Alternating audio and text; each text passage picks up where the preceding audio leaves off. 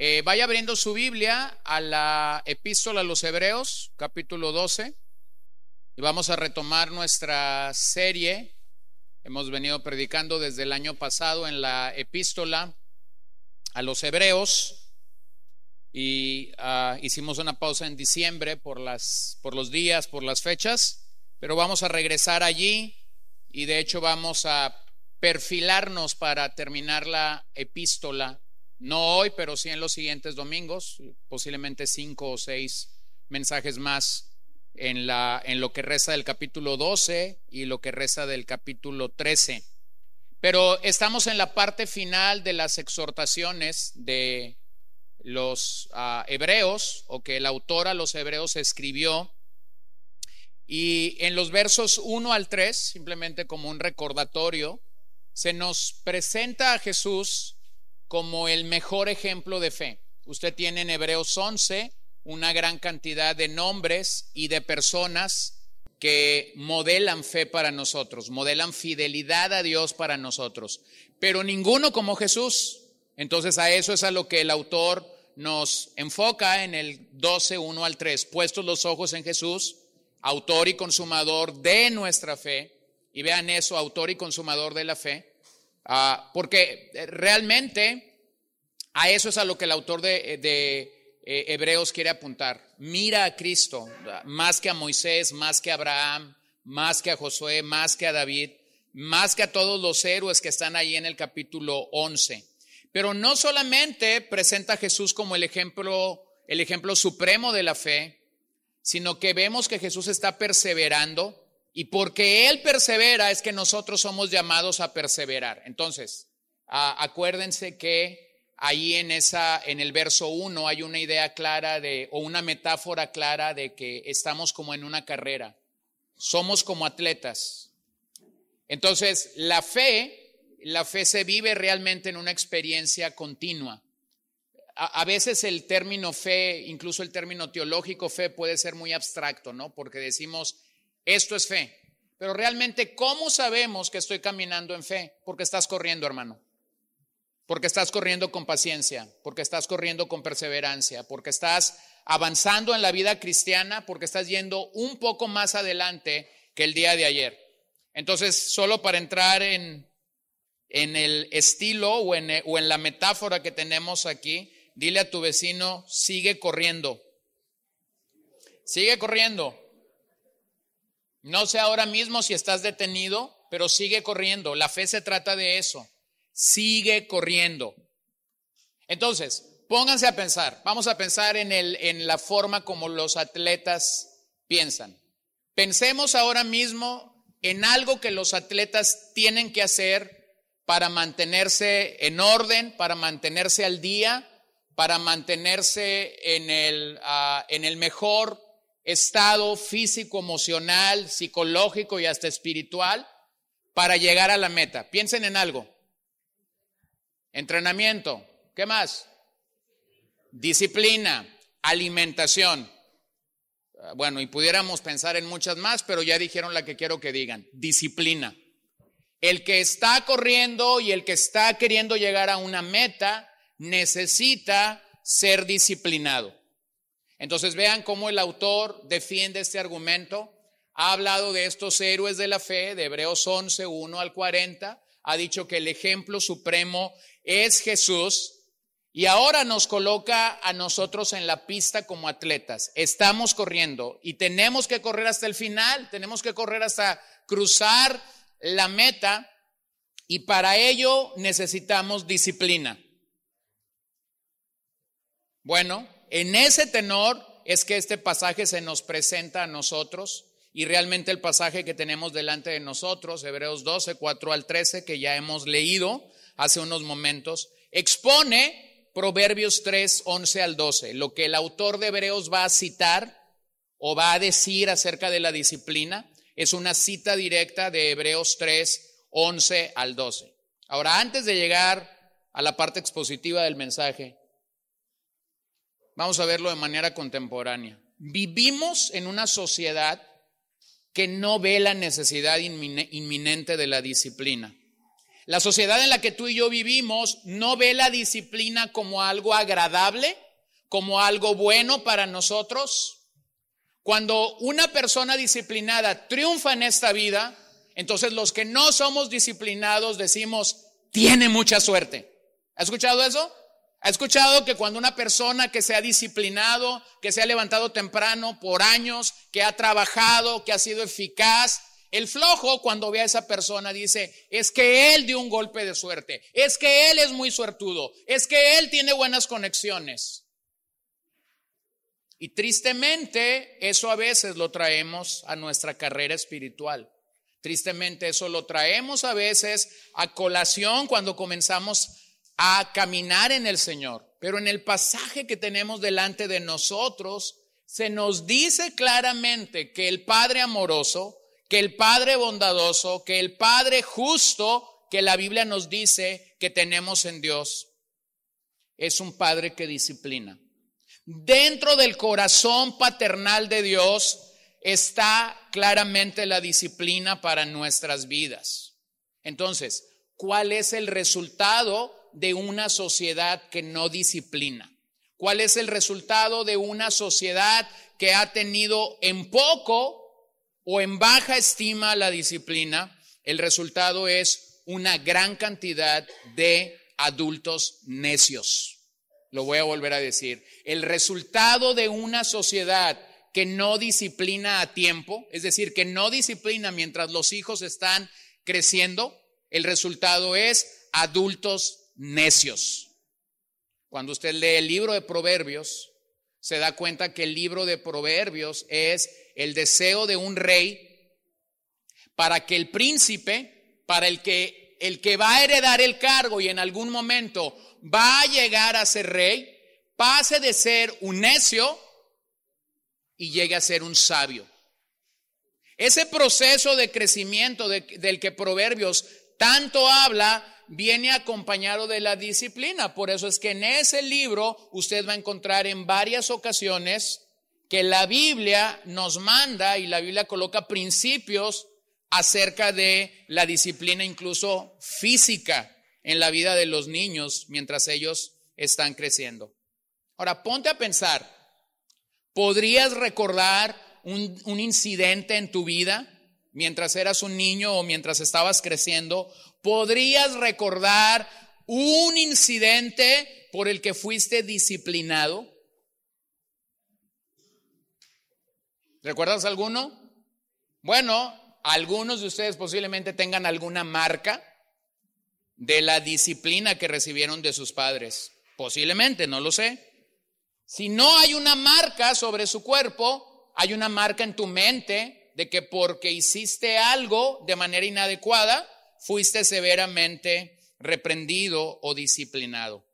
Entonces, a la luz de este pasaje, si tú eres un padre, y aunque no voy a hablar de familia, aunque no voy a hablar de paternidad en cuanto a, este principio de la disciplina de proverbios, simplemente permítame hacer una observación. A la luz de este pasaje de Hebreos, si tú eres un padre, escúchalo, no es nada halagador no es nada halagador, ni habla de una paternidad bíblica el que tú no ejercites disciplina en tu hogar. Lo vuelvo a decir. Si tú eres un padre criando niños, adolescentes o jovencitos, no es nada halagador que tus hijos digan, mi papá nunca me ha tocado. Es más, a la luz de las escrituras, eso no habla de una buena paternidad, eso habla de una pésima paternidad. Amén. De una pésima paternidad. Hermano, si tú no disciplinas hoy, llorarás mañana. Si tú no disciplinas hoy, llorarás amargamente mañana. Y cuando veas que otros padres que sí disciplinaron comienzan a tener frutos de esa disciplina, entonces tú vas a decir, qué buenos hijos le salieron. No le salieron, cultivaron disciplina. Entonces, yo sé que ese es un mensaje ausente en nuestros días, porque la psicología nos vendió la basura de que si nosotros disciplinamos vamos a frustrar niños. No, no vas a frustrar niños en una época futura inmediata vas a tener adultos necios. Así que debemos, a la luz de este pasaje, debemos recuperar un sentido bíblico de la disciplina del Señor. Lo que este pasaje nos dice es que Dios disciplina a sus hijos. Y porque Dios disciplina a sus hijos, entonces padres cristianos deberían ejercitar la disciplina también a sus hijos. Esa disciplina que Dios lleva a cabo o lleva adelante en nuestras vidas incluye el reconocimiento de que Dios es soberano en cuanto a nuestro sufrimiento. Esa, esa disciplina del Señor, que puede parecer a veces adversa, dura o fuerte, conlleva el hecho de que Dios es soberano y sabe hasta dónde llevar nuestras vidas, sabe hasta qué punto exacto llevar nuestras vidas. Yo he platicado con gente que me ha dicho, siento que me voy a romper, siento que me voy a quebrar, siento que me voy a desquebrajar, eh, sinónimos o expresiones coloquiales que usamos para decir que sentimos realmente que la vivencia o la experiencia que estamos viviendo es realmente algo fuerte. Y emocionalmente eso puede ser una verdad, pero permíteme decirte que aún nuestro sufrimiento está en las manos de Dios.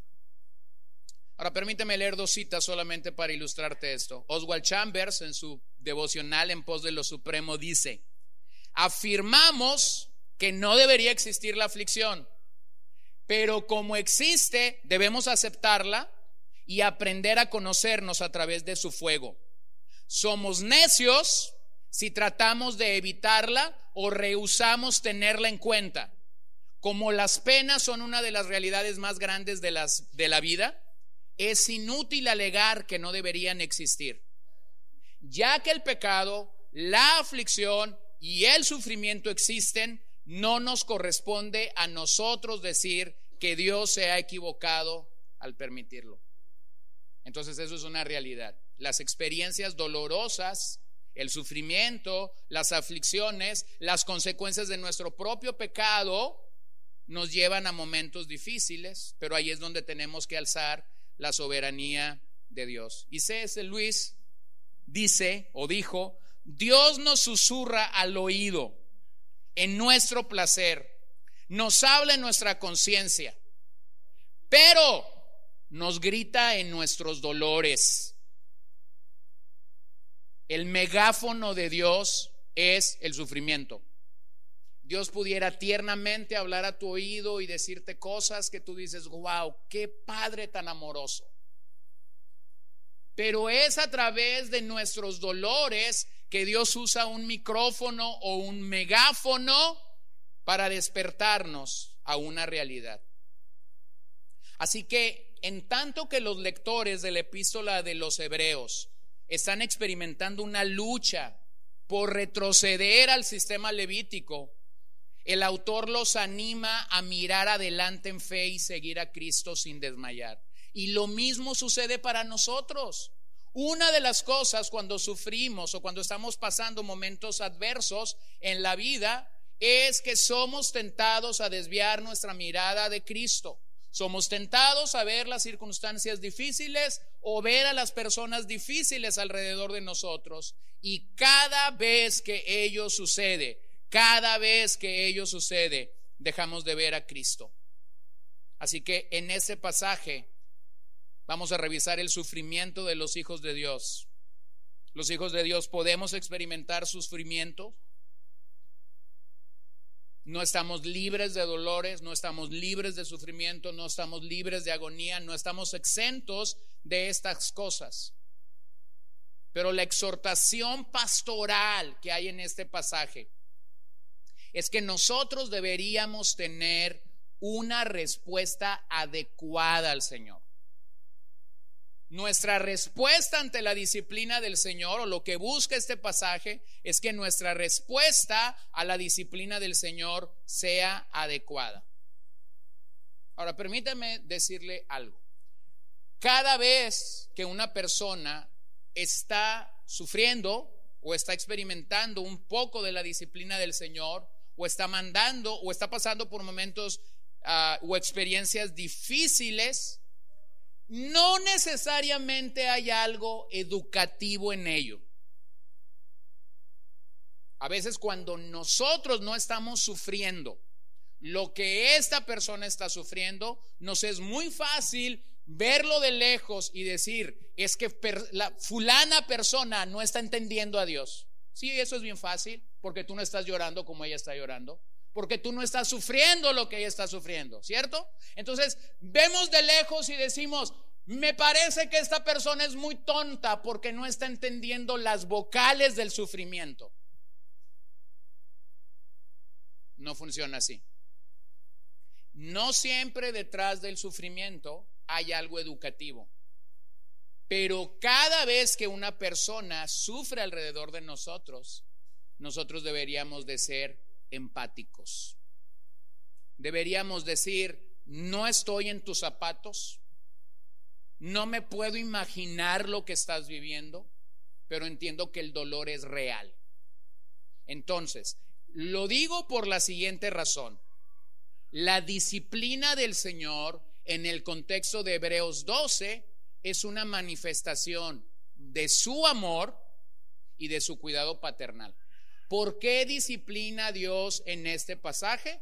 Porque ama a sus hijos y porque está cuidando de ellos como lo hace un padre. Simplemente, no hay más. En el contexto de este pasaje, Dios no está disciplinando aquí por pecado. Aunque, cabe aclarar, aunque si un cristiano peca, Dios lo va a disciplinar. Pero en el contexto de este pasaje, Dios no está disciplinando a sus hijos porque han pecado. Lo que el autor de Hebreos dice es que Dios está disciplinando a sus hijos porque los ama y porque está cuidando paternalmente de ellos. En el lenguaje de Hebreos, algunos de estos hermanos se estaban alejando, se estaban deslizando del Señor y por eso es que requieren la disciplina de Dios. Todo hijo de Dios, cuando se sabe disciplinado por Dios, cuando sabe que Dios lo está disciplinando, haría bien en demostrar que acepta la disciplina del Señor, que se somete a la disciplina del Señor, y eso no significa que entiende la disciplina del Señor. Someternos a la disciplina del Señor, aceptar la disciplina del Señor, no es igual a entender la disciplina del Señor. Pero lo que el autor dice aquí es sometámonos. No rechaces la disciplina del Señor. Y observen algo más antes de entrar en el detalle del pasaje la disciplina que se nos presenta aquí se da en el marco de una familia. El cuadro o la metáfora presentada aquí es la de una familia. Tanto la familia en la tierra requiere disciplina, como la familia que Dios está edificando requiere cultivar disciplina. Entonces, permíteme hacer dos cosas con el pasaje. Número uno, definir la palabra disciplina a la luz del pasaje. Y número dos, pensar en las tres pruebas de que la disciplina realmente viene de Dios en este pasaje. Número uno, ¿qué es la disciplina del Señor? ¿Cómo debemos entender o asumir la disciplina del Señor? Hebreos 12:4 dice, porque todavía en su lucha contra el pecado, ustedes no han resistido hasta el punto de derramar sangre. Observen que los hebreos están siendo perseguidos por su fe, están siendo tentados a regresar al sistema levítico. El gran pecado en esta epístola, como ya lo hemos dicho varias veces, es la incredulidad. Están siendo tentados a ser incrédulos delante del Señor. Pero ellos no han derramado sangre, es decir, no han sido mártires. Los lectores originales de esta carta estaban leyendo o estaban escuchando lo que el autor les había escrito y cuando se les estaba comunicando esto, ellos no habían muerto, ellos no habían derramado sangre. Así que el origen de esta disciplina no es el pecado, vuelvo a insistir, sino el amor. del Padre. La disciplina del Señor en el contexto de este capítulo es mostrada a sus hijos porque el Padre nos ama. La lucha del creyente o del cristiano no solo es contra la persecución, sino como dice el verso, contra el propio pecado. La tentación de evitar la persecución, la tentación de abandonar la fe es algo real, al igual que el someternos al pecado. Sin embargo, ni los oyentes originales, ni nosotros hemos experimentado el martirio. Así que el autor de la salvación toma nuestro lugar en el Calvario, muere por nosotros, sufre hasta lo máximo y por ello el autor dice, deberíamos de estar dispuestos a sufrir por Él si deseamos ser perfeccionados. Entonces, todo creyente en avance, todo creyente en crecimiento, quiere ser más como el Señor. Y para ser más como el Señor, vamos a requerir disciplina. Disciplina, en este pasaje, utiliza la palabra griega paideia.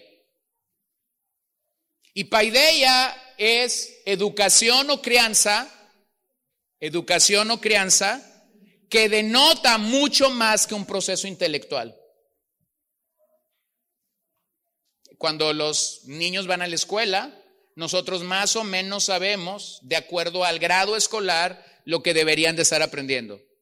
Sabes que el niño está aprendiendo a leer. Bueno, anteriormente esto era primero de primaria, pero ahora ya es en kinder cuando empiezan a unir vocales y consonantes. Sabes que el niño está sumando y restando en la primaria. Sabes que el niño está multiplicando en cierto grado escolar. Sabes que el niño llegó a dividir en cierto año escolar. Sabes que la raíz cuadrada lo visitará en quinto, sexto, más o menos. ¿Verdad? Sabemos o entendemos más o menos dónde está operando esto, porque eso sigue un sistema educativo que tiene que ver con conceptos, que tiene que ver con la formación educativa de los niños. Pero cuando pensamos en la palabra paideia como disciplina, se observa que es más que un proceso intelectual. Paideia es instrucción para vivir, que se preocupa por la moralidad y que se preocupa por la determinación. Paideia es el proceso que convierte a un niño en un adulto responsable. Entonces, cuando el Señor dice, voy a disciplinar a mis hijos, el Señor no está pensando en, en, en, que aprendamos los libros del Antiguo Testamento, en que aprendamos los libros del Nuevo Testamento, aunque eso es bueno. El Señor no está pensando en que tú sepas de qué habla el libro de Hechos o de qué habla Génesis. El Señor está pensando en que nosotros maduremos de tal manera que vamos avanzando desde la niñez espiritual hasta llegar a ser adultos responsables. Vean cómo Apocalipsis 3:19 usa el término paideia nuevamente. Yo reprendo y disciplino, paideia, a todos los que amo. Sé pues celoso y arrepiéntete. ¿A quién disciplina el Señor? A los que ama a los que ama. Entonces la disciplina aquí no es un castigo, sino es entrenamiento para la vida. Necesitamos entrenar, tal y como lo hacen los atletas, necesitamos entrenar para la vida y seguir entrenando y seguir recibiendo el entrenamiento de Dios. Los niños griegos se ejercitaban en los gimnasios hasta la madurez. De allí que el escritor toma la idea y la aplica a las pruebas de la vida cristiana. En otras palabras, las pruebas en la vida cristiana nos ayudan a ejercitarnos y nos ayudan a crecer en la disciplina del Señor. Pero observe algo, la sola palabra disciplina nos asusta, porque pensamos rápidamente en corrección, en castigo, pero la palabra disciplina aquí es más que simplemente eso, realmente es enseñanza. La raíz de la palabra disciplina y discípulo, discipulado, es la misma. Dios hace discípulos por medio de la disciplina. Para que una persona sea discipulada, necesita ejercitar ciertas disciplinas que no ha estado ejercitando. Cuando tú dices acerca de una persona, la estoy discipulando, se entiende que cuando yo digo estoy discipulando a, fulano de tal, a sultano de tal, es porque esa persona está haciendo cosas que el día de ayer no estaba haciendo. Está orando cosas que no había orado, está practicando cosas que no había practicado, está desarrollando dones o, talentos que no había desarrollado, está leyendo cosas que no había leído, está escribiendo cosas en las que no había, está reflexionando sobre temas que no había reflexionado. Para ser discipulados necesitamos disciplina. Observen cómo Pablo lo manifiesta en 2 Corintios 12, 7 al 10. Ese es el gran apóstol Pablo. El hombre que Dios usó para fundar un montón de iglesias, para viajar, para llevar el Evangelio, para levantar a otros hombres en el ministerio. Y dada la extraordinaria grandeza de las revelaciones, por esta razón, para impedir que me enalteciera, me fue dada una espina en la carne, un mensajero de Satanás que me abofetee para que no me enaltezca. Acerca de esto, tres veces he rogado al Señor para que lo quitara de mí. Y él me ha dicho, te basta mi gracia, pues mi poder se perfecciona en la debilidad. Por tanto, con muchísimo gusto me gloriaré más bien en mis debilidades para que el poder de Cristo more en mí. Por eso, dice Pablo, me complazco en las debilidades, en insultos, en privaciones, en persecuciones y en angustia por amor de Cristo. Y me encanta su final, porque cuando soy débil, entonces soy fuerte. ¿Cómo Pablo llegó ahí? ¿Cómo Pablo llegó a entender que realmente su debilidad humana comunica fortaleza espiritual? Paideia. Un hombre que se disciplinó. Un hombre que supo entender que la disciplina del Señor incluye más, mucho más que conceptos, mucho más que dominar el arte de la hermenéutica, mucho más que dominar ciertas o cuáles herramientas bíblicas, se refiere realmente a un proceso de crecimiento y de maduración espiritual. Entonces, la disciplina del Señor en este pasaje se trata de sostener nuestra confesión en medio de las pruebas. ¿De qué se trata que tú y yo entendamos la disciplina del Señor? Sostén tu confesión en medio de las pruebas. Sostén tu confesión. ¿Cuál confesión? ¿Cuál confesión ha hecho el autor de los Hebreos a lo largo de toda la carta? Bueno, en una forma de resumen o en una forma de anotarlo, usted tiene esa confesión que hemos destacado una y otra vez. He intentado hacerlo casi en cada capítulo de la epístola, pero esa es la confesión que emana del autor acerca de quién es Jesucristo. Léalo conmigo ahí donde está. Jesucristo es el Hijo de Dios, es nuestro sumo sacerdote, Él está sentado a la diestra de la majestad en las alturas, sentado a la mano derecha de Dios. Desde allí intercede por nosotros y gobierna sobre todas las cosas por el poder de su palabra. Jesucristo preserva, preservará y salvará nuestras almas del sufrimiento dándonos misericordia y gracia. Entonces, ¿qué es la disciplina del Señor? Hermano, la disciplina del Señor es, vas a ser probado. ¿Qué tiene que hacer un, creyente? Sostén tu confesión. Sostén tu confesión. Que tu teología de, de, tu cabeza realmente sea la teología de tus pies, realmente sea la teología de tu boca, realmente sea la teología de tu corazón. Que aquello bonito que dices, Dios es soberano y está gobernando desde las alturas a la diestra de la majestad de Dios, sea una realidad en tu vida y en mi vida cuando las cosas no están caminando tan bien. Entonces sostén tu confesión. Eso es la disciplina del Señor. No te paniques, como decimos coloquialmente. No te dobles ante las pruebas de la vida. No te quiebres ante las pruebas de la vida. Sostén tu confesión. Ahora, en los siguientes versos, hay tres pruebas que el autor está dando para explicar que esta disciplina del Señor realmente proviene de Él. Entonces, número uno, la primera prueba que tenemos allí es, las escrituras lo testifican. Es decir, la propia palabra de Dios te dice que la disciplina viene del Señor en su evidencia bíblica. Hebreos 12, 5 al 6 está citando Proverbios 3, 11 al 12. Además, han olvidado la exhortación que como a hijos se les dirige. Hijo mío, no tengas en poco la disciplina del Señor, ni te desanimes al ser reprendido por Él, porque el Señor al que ama disciplina y azota a todo el que recibe por hijo. Entonces el autor de Hebreos quiere que entendamos algo, quiere que entendamos que Salomón advirtió a su hijo a no burlarse de la disciplina del Señor.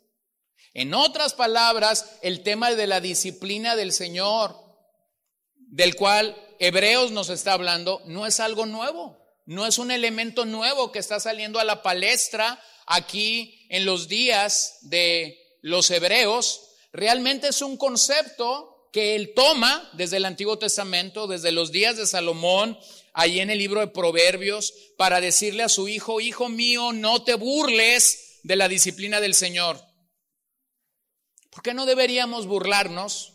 Porque es un recordatorio del amor de Dios sobre tu vida. Bueno, a veces, en ocasiones, sobre todo si tu lenguaje del amor son palabras, entonces la persona desearía que su cónyuge o que sus hijos o que la gente cercana alrededor de él le expresara palabras de amor. Porque esas palabras de amor entonces le recordarían a esta persona que está siendo amado. En el contexto de Hebreos hay un recordatorio de que Dios nos ama y no es un te amo. En el contexto de Hebreos, el recordatorio es que ese Padre que te ama te va a disciplinar.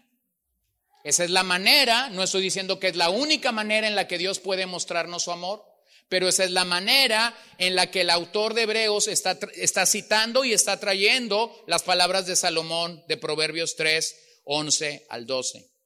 De nuevo, tenemos que observar que también ah, en el 5, 11 al 12, el autor había exhortado a sus oyentes a escuchar la palabra de Dios. Y en ese pasaje del 5.11 al 12, el autor ha llamado a sus oyentes tardos para oír.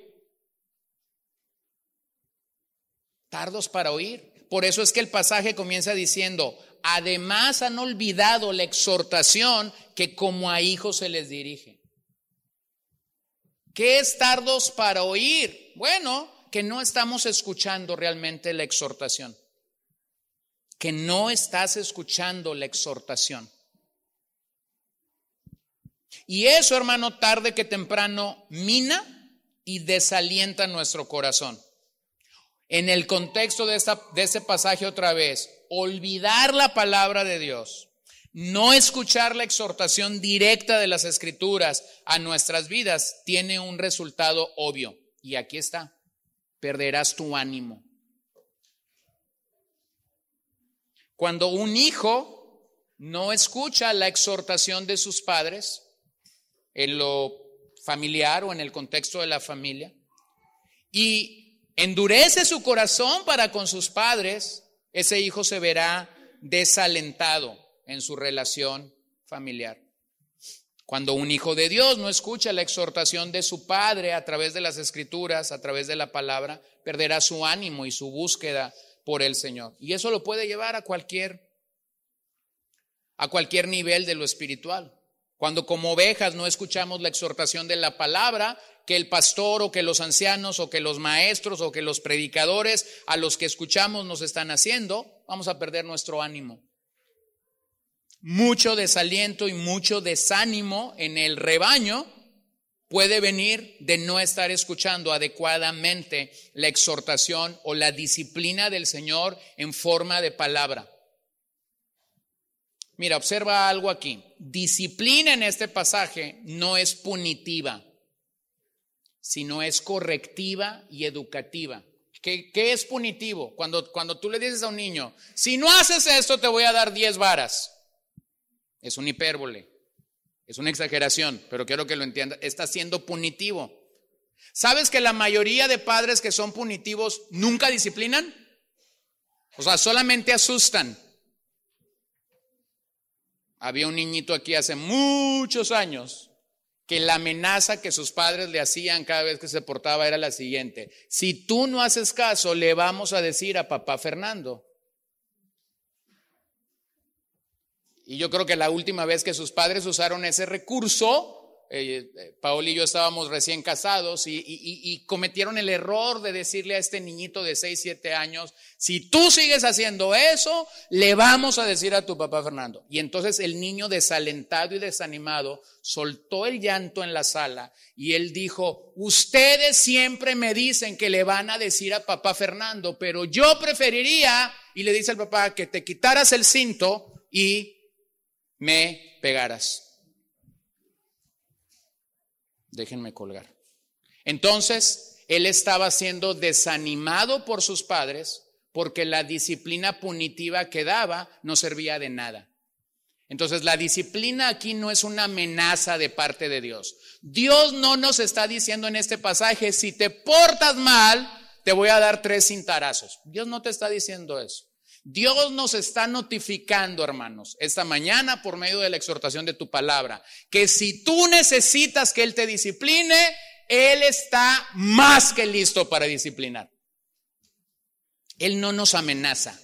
Él no amenaza a nadie. Él no amenaza a nadie. Dios dice, estoy listo para corregir, estoy listo para educar con mi disciplina.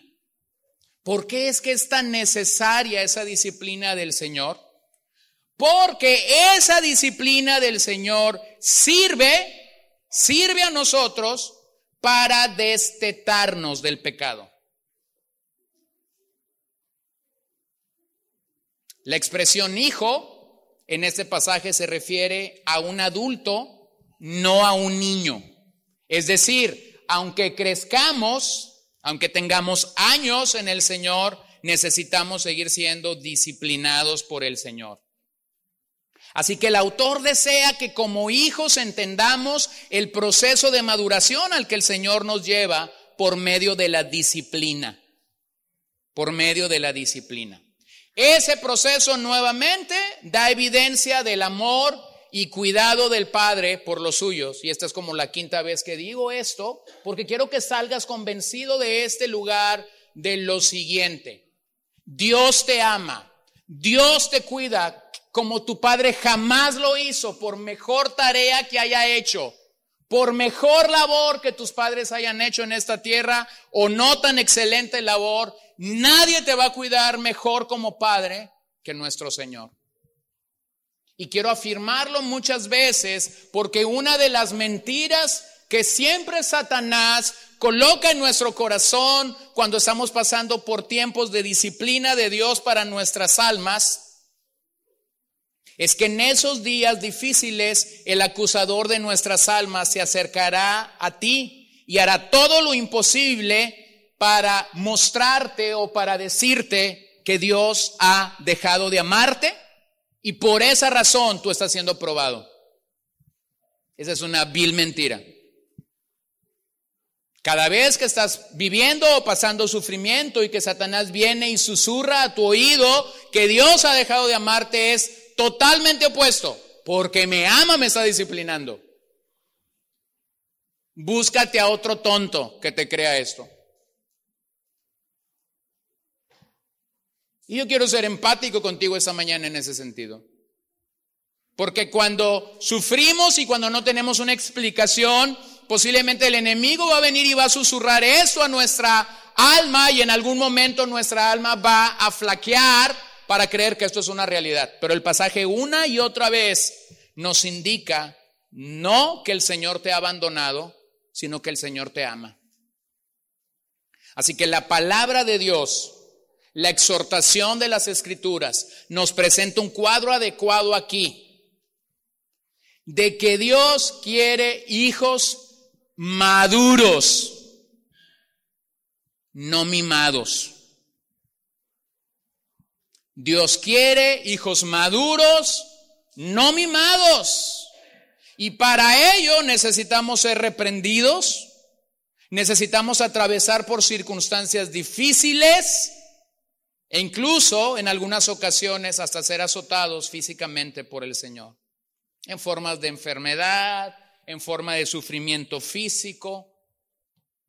La palabra azotar o castigar que se usa aquí era una forma severa y dolorosa que era común entre los judíos. Así que lo que quiero decirte a la luz de Proverbios 3, 11 y 12 es que como hijos de Dios, es que como cristianos, es que como cristianos bíblicos, Debemos sentirnos privilegiados de tener la disciplina del Señor en nuestras almas, ya que lejos de comunicarnos su ira, la disciplina del Señor nos comunica su amor, su favor y su aceptación por nosotros. Entonces, la primer certeza que este pasaje nos da viene de las Escrituras. Número dos, la segunda prueba que este pasaje te da viene de la propia experiencia personal. Obsérvelo ahí en el verso 7 al 10. Es para su corrección que sufren. Dios los trata como a hijos. porque ¿Qué hijo hay a quien su padre no discipline? Pero si están sin disciplina de la cual todos han hecho, han sido hechos participantes, entonces son hijos ilegítimos y no hijos verdaderos. La, palabra en la versión 60 suena un poquito más fuerte, ¿no? Bastardos. Además, tuvimos padres terrenales para disciplinarnos y los respetábamos. ¿Con cuánta más razón no estaremos sujetos al Padre de nuestros espíritus y viviremos?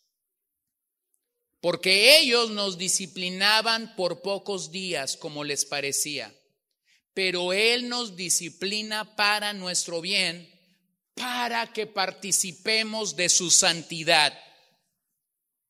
Observe algo en estos versos. Solo del verso 7 al 11, la palabra paideia aparece seis veces, nuevamente. No solo conceptos, no solo instrucción, sino crecimiento en la vida. Ahora, se nos llama a soportar la disciplina del Señor, a sufrir. Hipomenete en el original. Y esa palabra puede funcionar ya sea como un imperativo o como un indicativo, es decir, como una orden o como algo que está indicando una realidad. Y en el contexto del pasaje, eso está funcionando como un imperativo. Te está diciendo, tienes que sufrir por causa de la disciplina. Tienes que soportar por causa de la disciplina. Entonces una traducción ah, más directa sería, es por la disciplina que soportamos las penalidades de la vida. De nuevo, esto comunica algo que el autor de los Hebreos viene usando desde el principio, un argumento de menor a mayor. Funciona en la casa, funciona en la familia, el padre que disciplina a los hijos en su máximo esplendor, funciona con Dios disciplinándonos a nosotros como hijos. Entonces, Padre terrenal, los padres terrenales disciplinan, el Padre espiritual disciplina. Esa expresión Padre de los Espíritus que hay aquí eh, se traduce fácilmente como un Padre espiritual, es decir, el Padre de aquellos que hemos venido a la vida espiritual. Entonces, administrar la disciplina es la labor delegada a los padres. Administrar la disciplina es la labor delegada a los padres. El padre espiritual disciplina a sus hijos. Los padres terrenales disciplinamos a nuestros hijos. Cuando tú necesitas disciplinar a tu hijo, Tú no sales afuera de tu casa, le vas y le tocas la puerta a la vecina y le dices, vecina, buenos días, pudieras venir a mi casa y disciplinar a mi hijo porque se está portando un poco mal. No haces eso, ¿verdad? No funciona así. A veces algunos vecinos decimos, quisiera que la vecina viniera y me tocara y me pidiera que disciplinara a sus hijos. A veces pasa. Cuando andamos sobre todo en la carne pasa muy seguido. De eso que tú dices, que este, este padre no entiende de qué se trata la paternidad. Pero no funciona así. Yo no puedo disciplinar a tus hijos, tú no puedes disciplinar a mis hijos, Nadie nos puede disciplinar a nosotros como hijos espirituales, solamente Dios. Pero hay que entender algo. Dios va a pedir cuentas. Y lo que este pasaje está enseñando es que Dios mismo nos va a disciplinar a nosotros como sus hijos espirituales y a la par Dios demandará cuentas a tu vida y a mi vida como padres de que también ejercimos la disciplina en la vida de nuestros hijos. Cada familia tiene reglas. Cada familia sabe cómo ejercer esa disciplina. Cada familia sabe cómo va a rendir cuentas a Dios. Y pudiéramos pensar en muchas cuestiones prácticas. No sé, por ejemplo, en, un mundo tan tecnológico como en el que vivimos, ¿cuándo vas a acercar a tus hijos a la tecnología? Porque algunos nos espantamos de la televisión, pero nuestros hijos resulta que traen un aparato de 20, 30 mil pesos en sus manos y hacen con él, hermano, mucho más de lo que tú y yo teníamos acceso cuando teníamos un televisor en, nuestras, en nuestros hogares. Entonces, cada padre determina en su disciplina cuándo lo voy a acercar a la tecnología. Bueno, sin que te asustes, y no estoy hablando nada que no sea contemporáneo, cada vez que tú pones un aparato de estos en la, en la cerca de tus hijos, los estás acercando a pornografía, a fornicación, a palabras obscenas, a, a música que tú nunca permitirías que ellos escucharan. Disciplina. Entonces un padre dice, bueno, yo no voy a permitir esto a tal edad. No lo puedo hacer doctrina, no lo estoy predicando como doctrina, pero tu fruto tendrás. O por ejemplo el padre que dice, no, no, no, eh, mi hijo cuando cierra la puerta y dice que se va a dormir, se duerme. Si tú pusieras una, una pequeña pantalla, te darías cuenta que tu hijo pasa muchísimo tiempo cuando tú estás durmiendo en su celular, sin raspar muebles, ¿eh? Sin raspar muebles. Disciplina. Sus frutos, tus frutos tendrás. Pero vean cómo la palabra de Dios nos orienta a ejercitar disciplina. ¿Por qué? Porque si Dios cree que nosotros lo necesitamos, entonces como padres nosotros necesitamos seguir el modelo de Dios. Seguir el modelo de Dios. Hace mucho tiempo que dejé de usar mis redes sociales para pelearme con gente. Hace mucho tiempo porque es pura pérdida de tiempo. Convencer a quien no quiere ser convencido en una red social es perder tu tiempo. Levantar la bandera de que quieres defender la verdad de Dios en tus redes sociales, mi hermano, es perder tiempo. Yo estoy listo para defender la verdad cara a cara. Yo no necesito ocultarme detrás de un teclado o de una pantalla para decirle a un neófito que es neófito o decirle a un hereje que es hereje. Pero no pierdo mi tiempo. No pierdo mi tiempo allí. ¿Por qué? Disciplina. Paideia. Paideia te lleva a reconocer algo. Voy a pelear las batallas que Dios me está llamando a pelear y no me voy a subir a cualquier cuadrilátero que se me pone delante de mí. Entonces, yo no puedo disciplinar a tus hijos, tú no puedes disciplinar a mis hijos, pero Dios como Padre demandará cuentas de cómo disciplinamos. De cómo disciplinamos. Dicha disciplina habla de un padre justo que comprende, que comprende las necesidades y que comprende las limitaciones de sus hijos. Me encanta cada noche ver en mi escritorio, a veces cargándose o a veces no cargándose, pero me encanta ver en mi escritorio el celular de mi esposa, mi celular y el celular de mi hija. Eso comunica que los tres estamos yendo en la misma línea. Vamos a dormir, porque es momento de dormir. Disciplina.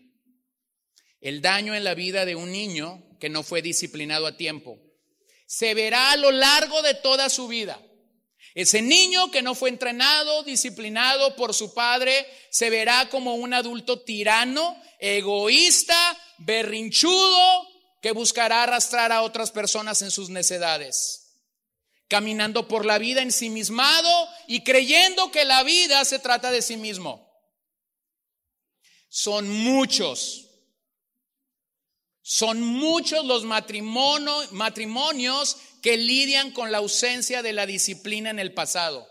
El 80 o el 85% de las veces que tengo que entrevistarme con un matrimonio en conflicto, resulta la misma situación, o él o ella no fueron bien entrenados, no fueron bien discipulados, bien disciplinados por sus padres, y ahora son cónyuges que están batallando en su vida adulta. Por eso es que algunas esposas ven a sus esposos como el hijo mayor.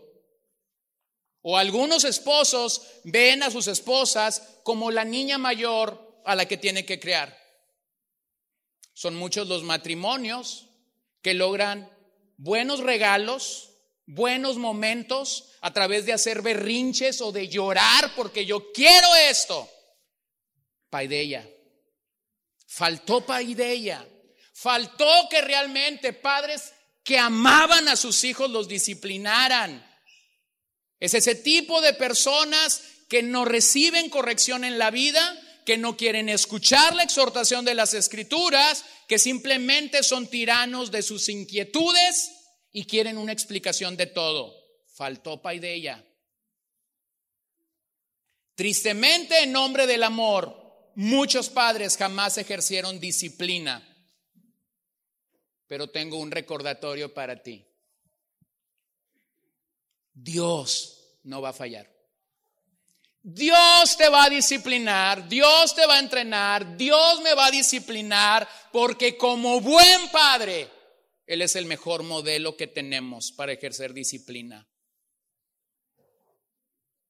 Aunque podemos ver el daño en la vida de estos niños que no recibieron disciplina, créeme hermano, Dios, Dios, Dios no va a fallar. Así que el argumento del autor aquí es, quien huye de la disciplina de Dios muestra su ilegitimidad.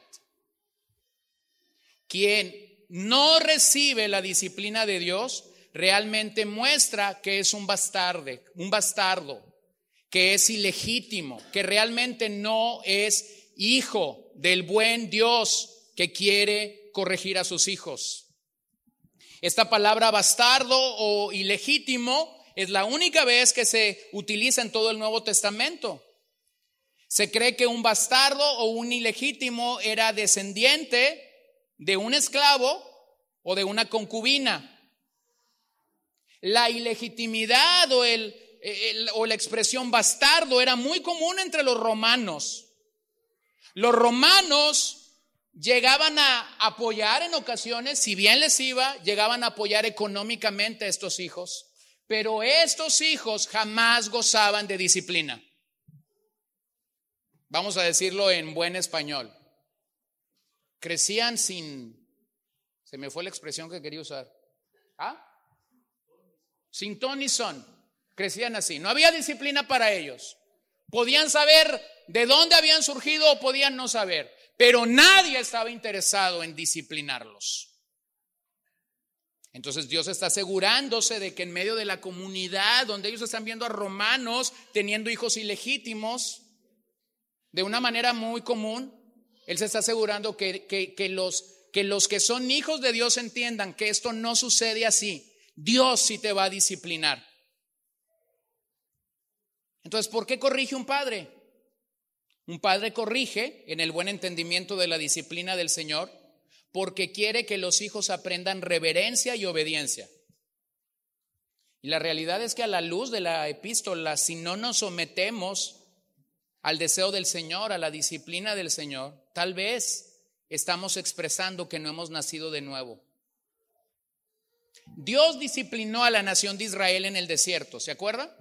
Y en Primera de Corintios 10, se nos recuerda que esa disciplina del Señor sobre los sobre la nación de Israel fue como un ejemplo para nosotros.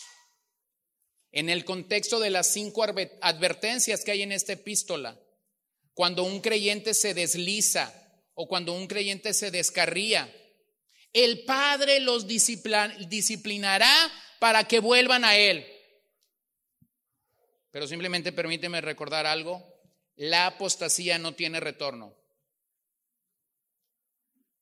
Cuando una persona que realmente ha nacido de nuevo en el Señor, cuando una persona que realmente ha emergido, se le ha dado vida del Espíritu, aliento, y que de momento se va de entre nosotros, pero el Señor la disciplina, la disciplina, y entonces esa persona retorna a la iglesia o a la vida eclesial, esa persona respondió de manera adecuada a la disciplina del Señor. Pero no sucede así con los apóstatas.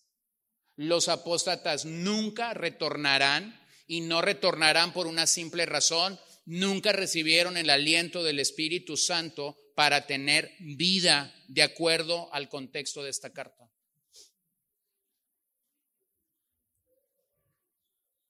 Ahora, pudiera haber una confusión doctrinal, una persona pudiera tener una confusión doctrinal, pudiera haber sido presa de una falsa enseñanza y no necesariamente eso es apostasía total como lo estoy presentando en un cuadro ah, máximo de ellos. Vean cómo lo dice Juan en primera de Juan 5:16.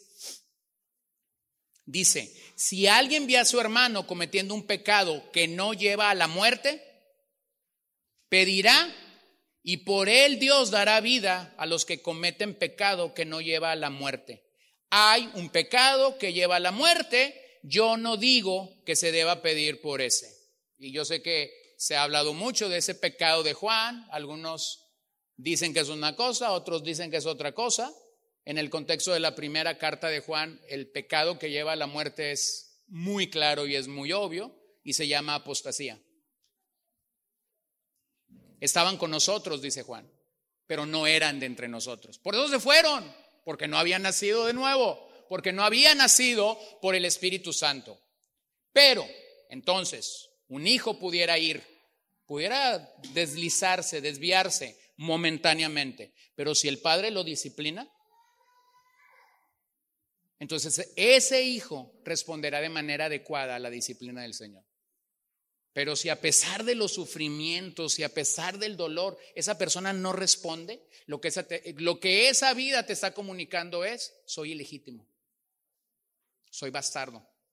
Entonces, Dios nos corrige porque desea nuestra obediencia. Dios quiere que vivamos una vida de sometimiento a su voluntad y ley.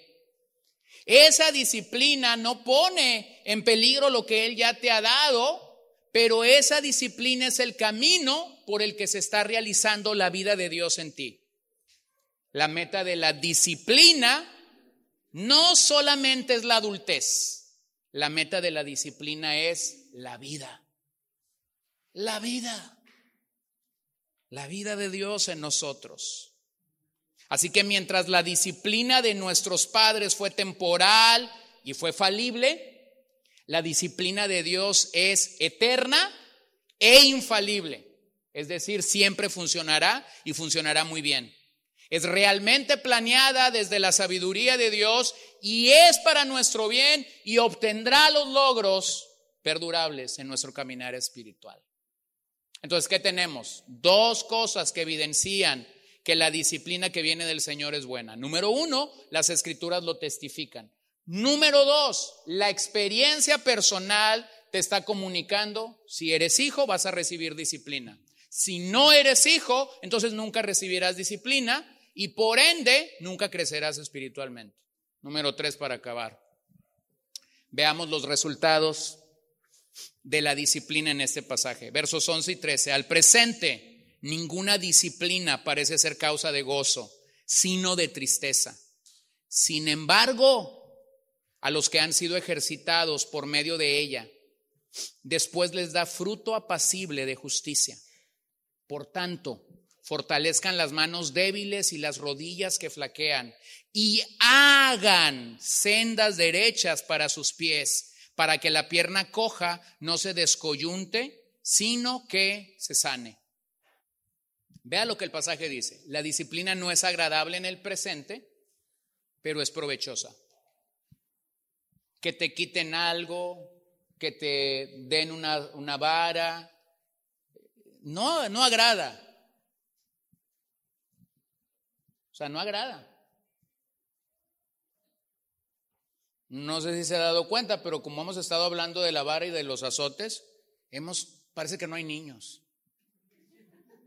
Y estoy viendo unas caritas así como diciéndole, ¿por qué se te metió el diablo y estás diciéndole eso a mis papás? Están así los niños, ¿no? Como con cara de whats. La disciplina no es agradable en el presente, pero es provechosa. Los padres saben lo que hacen en el momento adecuado, aunque los niños no lo sepan o no lo entiendan. O sea, un niño no necesita entender por qué lo estás disciplinando. Un niño no necesita tener la explicación completa de por qué lo vas a disciplinar. Hermanos, no es necesario que el niño entienda por qué lo vas a disciplinar, si ya se lo dijiste varias veces. Pero hay una realidad a la que este pasaje nos apunta. Habrá lecciones en la vida que solo aprenderemos por medio de la disciplina. Hay un par de lecciones que solo aprenderemos por medio de la disciplina. Observa los resultados que el pasaje dice. Bueno, dice que vamos a tener fruto. Es decir, la disciplina siempre dará fruto, buenos o malos. Si no la ejercitaste, serán malos. Si la ejercitaste, serán buenos. Si la ejercitaste a tiempo, serán excelentes. Pero vea lo que dice simplemente. Participarás de la santidad de Dios.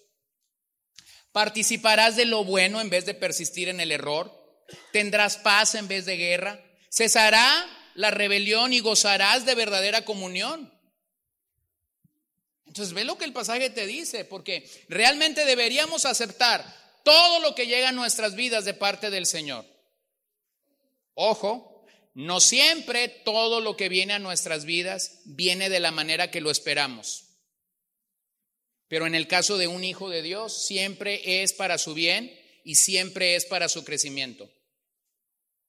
Entonces es en esos días que debemos confiar en la buena mano del Padre Celestial quien ha querido disciplinarnos, quien ha querido afilarnos, quien ha querido pulirnos, quien ha querido madurarnos y todo haciéndolo para su gloria. Entonces el castigo debe ayudarnos a ejercitarnos en los aspectos espirituales. Observe cómo el verso 12 y el verso 13 terminan y realmente regresan al verso 1. Cuando el verso 1 inicia y nos dice que tenemos una carrera delante de nosotros, que nos despojemos de todo el peso que nos asedia y del pecado que nos impide correr con libertad la carrera del Señor. Ahora en el verso 12 y 13 el autor regresa a la metáfora del corredor con la que inició. Y da indicaciones aquí como si fuera un entrenador en la pista.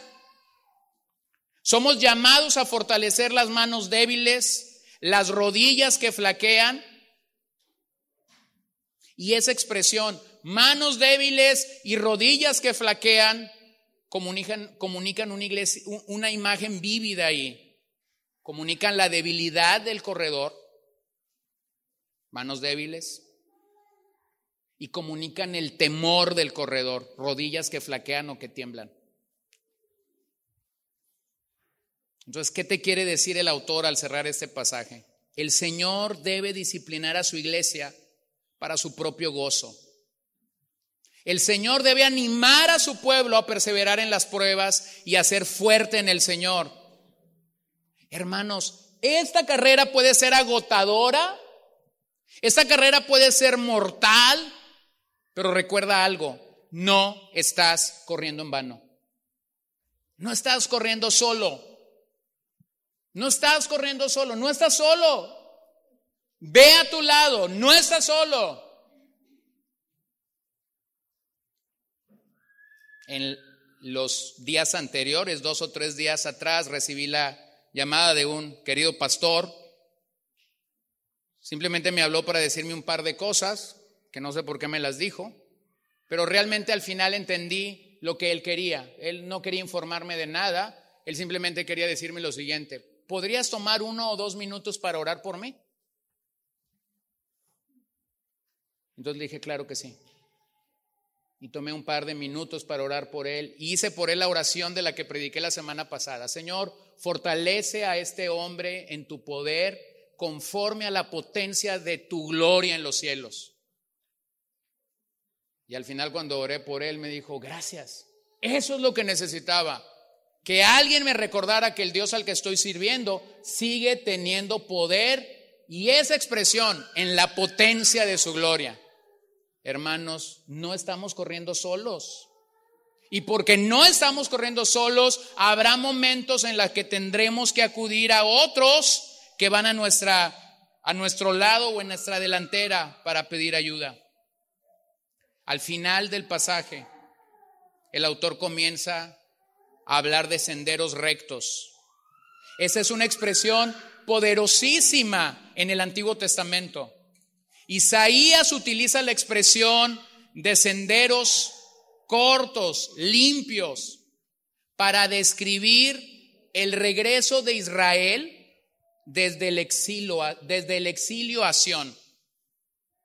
Cuando Isaías profetiza que un día regresarán desde el cautiverio hasta Sion, Isaías comienza a hablar de este vocabulario, el, Señor les va a preparar el camino.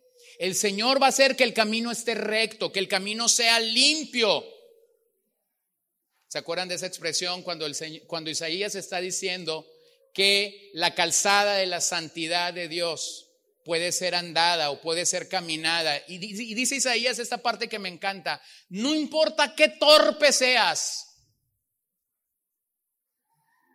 no importa qué tan torpe seas, llegarás a buen término. Entonces, regreso del exilio. En el regreso del exilio, lo que tú estás viendo es el regreso de un pueblo que por los últimos 70 años ha sido disciplinado por Dios. ¿Por qué la nación de Judá llegó a Babilonia cautiva? Porque resistió la exhortación de las escrituras porque resistieron a Isaías, porque resistieron a Jeremías, porque resistieron a los profetas que Dios levantó, porque no quisieron obedecer la palabra que se les había predicado. Y entonces el Señor dice, porque los amo, los voy a enviar a Babilonia. Y vean el cautiverio.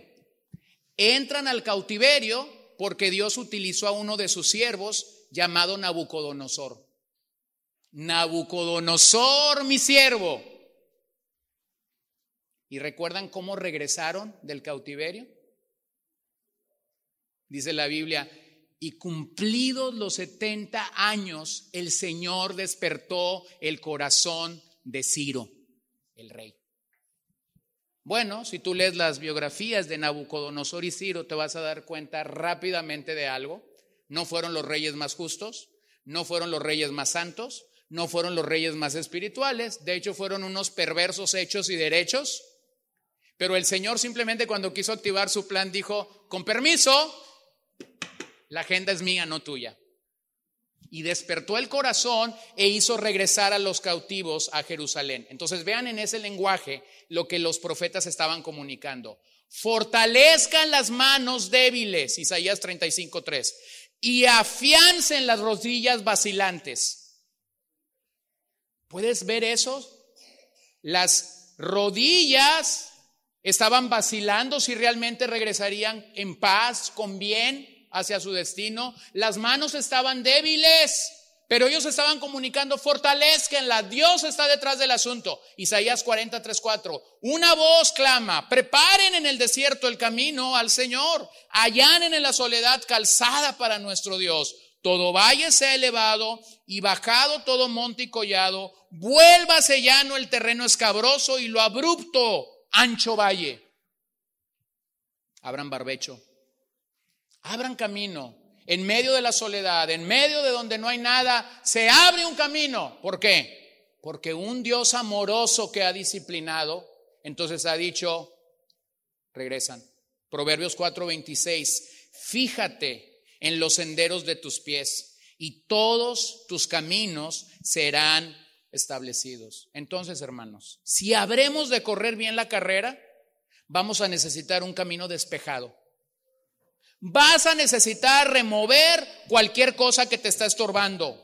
Vas a necesitar quitar cualquier cosa que está obstaculizando tu caminar con el Señor.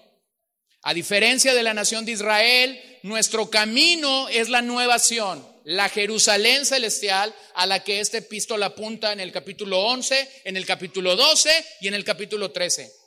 Al, al final de esta epístola hay un crescento, hay un movimiento en el cual los hebreos comienzan a apuntar hacia la patria celestial, hacia la ciudad celestial, como pocos libros del Nuevo Testamento lo hacen. Necesitamos caminos rectos para llegar a la Jerusalén celestial. Pero entonces el autor incluye estas expresiones descoyuntado o discapacitado, éctrepo en griego, que significa dar la espalda. ¿Quién está tirado en el camino? Aquellos que han dado la espalda. Y la exhortación aquí es clara. Los miembros fuertes de la comunidad deben animar a los débiles. Hay un llamamiento claro a mantenernos rectos y a mantenernos avanzados, pero la orden es clara, despeja el camino. Despeja el camino. Ser incapacitado de esta manera sería quedar fuera de la carrera. Pero si las extremidades se curan, aún puedes llegar a la línea de meta.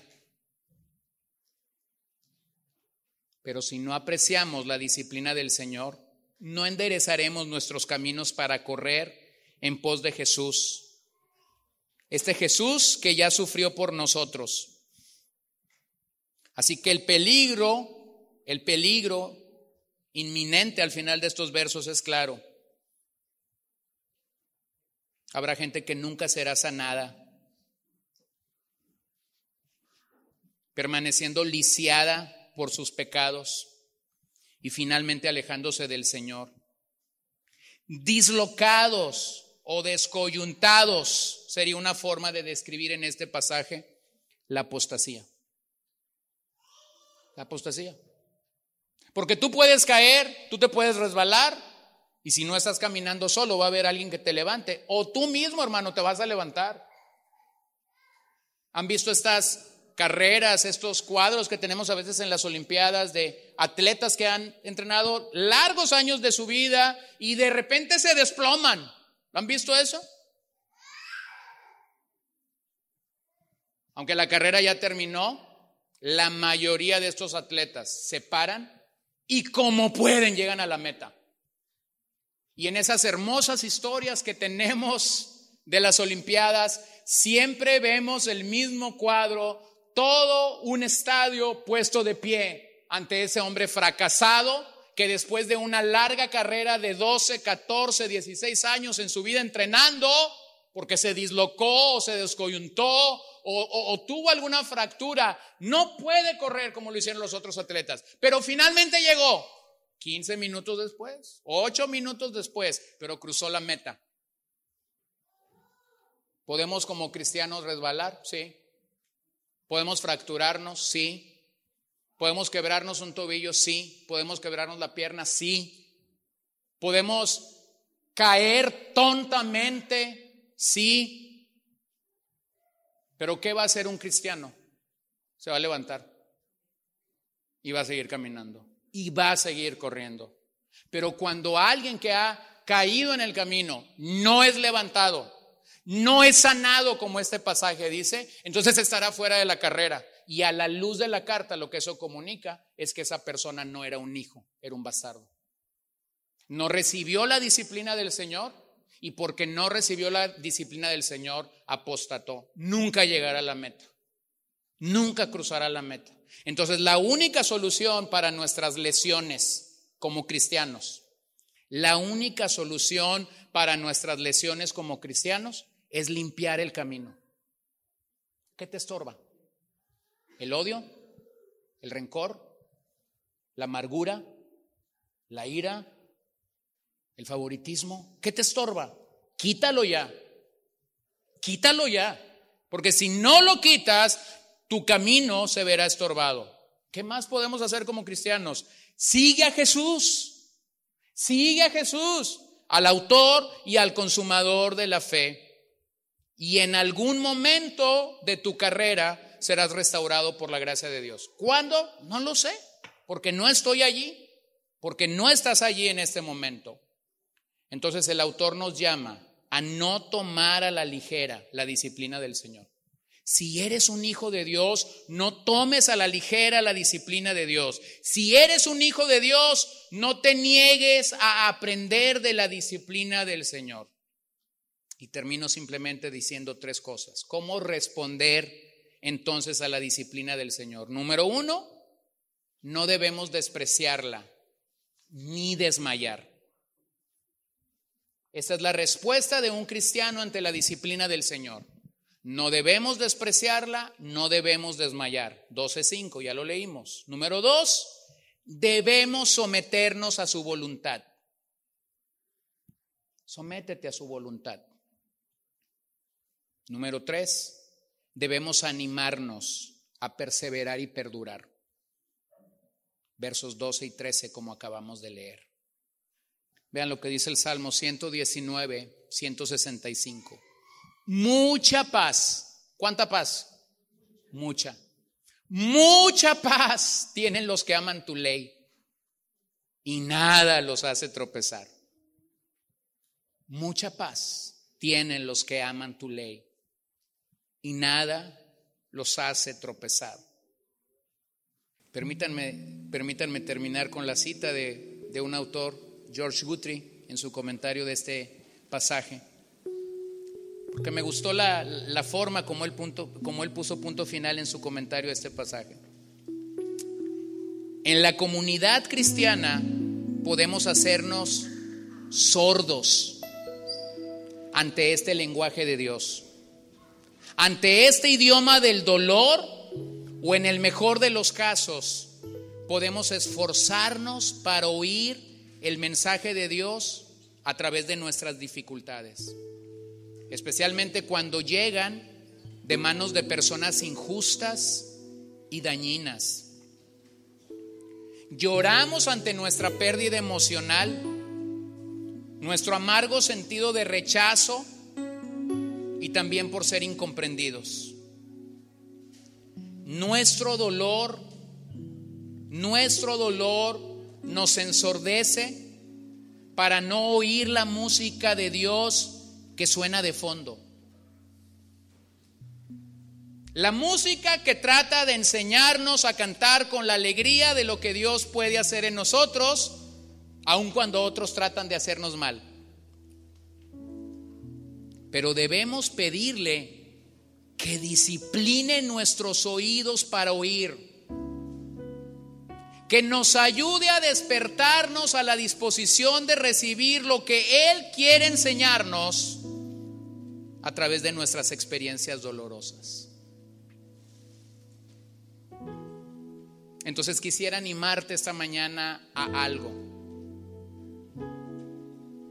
No permitas que tu dolor, no permitas que tu sufrimiento en la vida te ensordezca para escuchar la música y la melodía de la disciplina del Señor. Hace algunos años comencé a escuchar a una pequeña niña china que toca el violín de manera hermosa y la mayoría de tiempo que estudio la Biblia tengo música de fondo ah, de esta chica y por algunos meses la dejé de escuchar, quizás años. Y de repente hace unos días me encontré que la niña ha crecido, su talento ha crecido, su música ha crecido. Pero entonces estaba sentado en mi escritorio el día de ayer trabajando y tenía esta música de fondo. Pero de repente empecé a escuchar que había como un segundo violín, como un cello detrás de aquella música encantadora. Y cuando me puse de pie para encontrarme con lo que había ahí, resulta que ya no era solamente esta chica con su violín, sino ahora era su pequeña hermana con un segundo violín. No permitas que lo que pasa a tu vida rompa el encanto de la música de fondo que Dios trae a tu vida, aunque esa música suene la melodía de la disciplina de Dios. Porque si Dios está sonando esa melodía, es porque es para tu bien. Señor Jesús, todos aquí necesitamos la disciplina del Señor. La necesito yo urgentemente. La necesitan mis hermanos en sus vidas, en sus familias, en sus corazones. Necesitamos venir a ti humillados, rendidos, pidiéndote perdón porque hemos sido necios y torpes para responder a tu disciplina. Hemos fallado una y otra vez cuando nos has querido disciplinar como una muestra de tu amor, como una muestra de tu paternidad. Oh Señor, perdónanos. Oh Señor, perdónanos.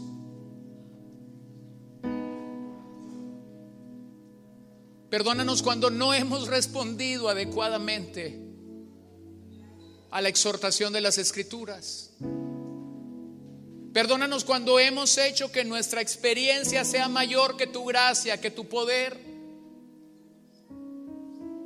Perdónanos cuando hemos estado tan metidos en el proceso que no hemos saboreado los resultados. Nos disciplinas porque nos amas y porque quieres que ello traiga a nuestra vida fruto apacible de justicia, gozo en vez de tristeza. Perdónanos, perdónanos.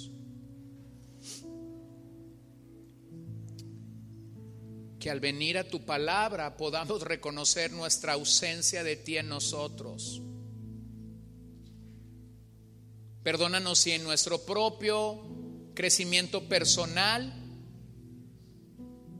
no hemos tenido las respuestas adecuadas.